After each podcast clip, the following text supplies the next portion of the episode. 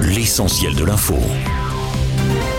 La désescalade se confirme. La soirée de lundi a été plus calme que les précédentes sur le front des violences urbaines. À la veille d'une reprise en main politique où Emmanuel Macron doit recevoir mardi les maires de quelques 220 communes victimes d'exactions à travers tout le pays.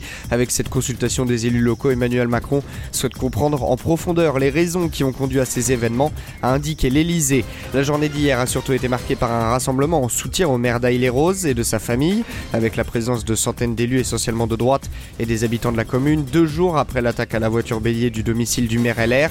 Dans la nuit de samedi à dimanche, sa femme et ses enfants ont été légèrement blessés après avoir pris la fuite.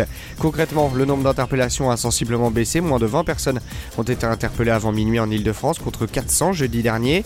Il y a aussi moins de violence dans la rue et contre des bâtiments ou des commerces. Depuis vendredi, plus de 370 comparutions immédiates ont eu lieu, d'après le ministère de la Justice à l'AFP hier.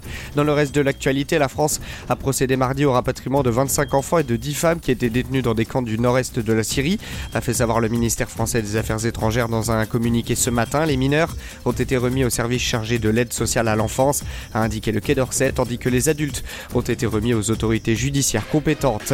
Les lycéens peuvent consulter ce matin les résultats du baccalauréat. En cas de rattrapage, il faudra attendre vendredi. Cette année, l'épreuve qui reste un incontournable du parcours scolaire malgré la réforme menée par l'ancien ministre de l'Éducation nationale Jean-Michel Blanquer concerne 700 000 candidats dans l'Hexagone. En bref, les orages sont de retour aujourd'hui et demain sur une large moitié nord du pays et dans les Pyrénées avec euh, des risques de grêle. Attention, 57 départements sont en alerte jaune d'après le dernier bulletin de Météo France.